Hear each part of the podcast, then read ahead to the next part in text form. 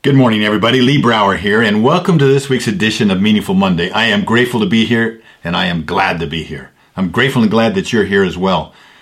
What an emotional week. Let me just give you a glimpse, a very small glimpse of just one part of it. First of all, I have to say thank you to Carly and Matt.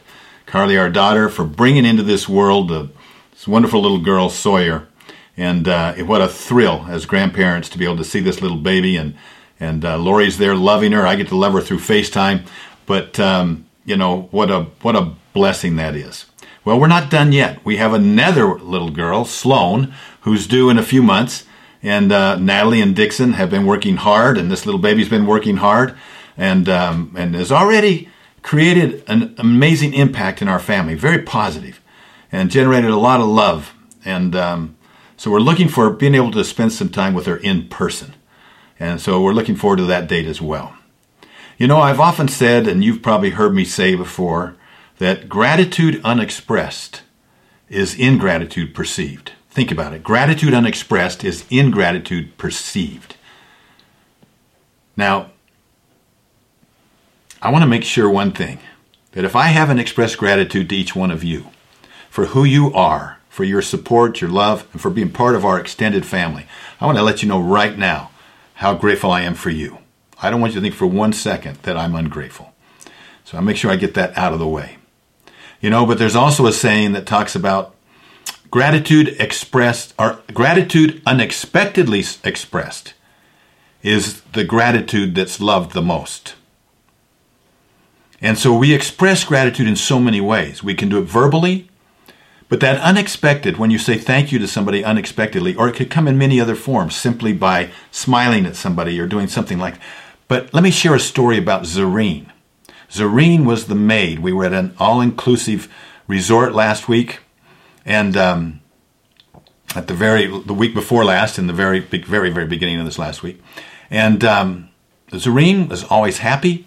She was always gracious and um, and as a result of it, we were happy and gracious for her, and and uh, and uh, so we, we knew who she was because she was just so uh, outgoing. Well, after we checked out, we were at the airport, we get a call from the hotel, and they asked if I had left any money in the room, and I thought they were talking about a tip because it was an all inclusive, and I said yes, we left a little tip there, and um, they said no, this would be a little bit more than a little tip. And I said, I really don't know, and there's no way for me to find out. And then as I got thinking about it, I started going back in my mind. And we'd taken a trip the day before, and I had taken my driver's license and, and uh, passport, photocopied them, and taken the photocopies, folded them up, and put them with $150 and put them in my back pocket because I didn't want to carry my license, my wallet with me. And uh, sure enough, as I thought about it, I recalled that I had probably left that by the TV just sitting there thinking it was trash. Now, I would not have found that till I got home. And certainly, it would have been, you know, calling them up and saying I left some cash in the room probably would have been, in most cases, I wouldn't have expected that they would have said, oh, we found some cash.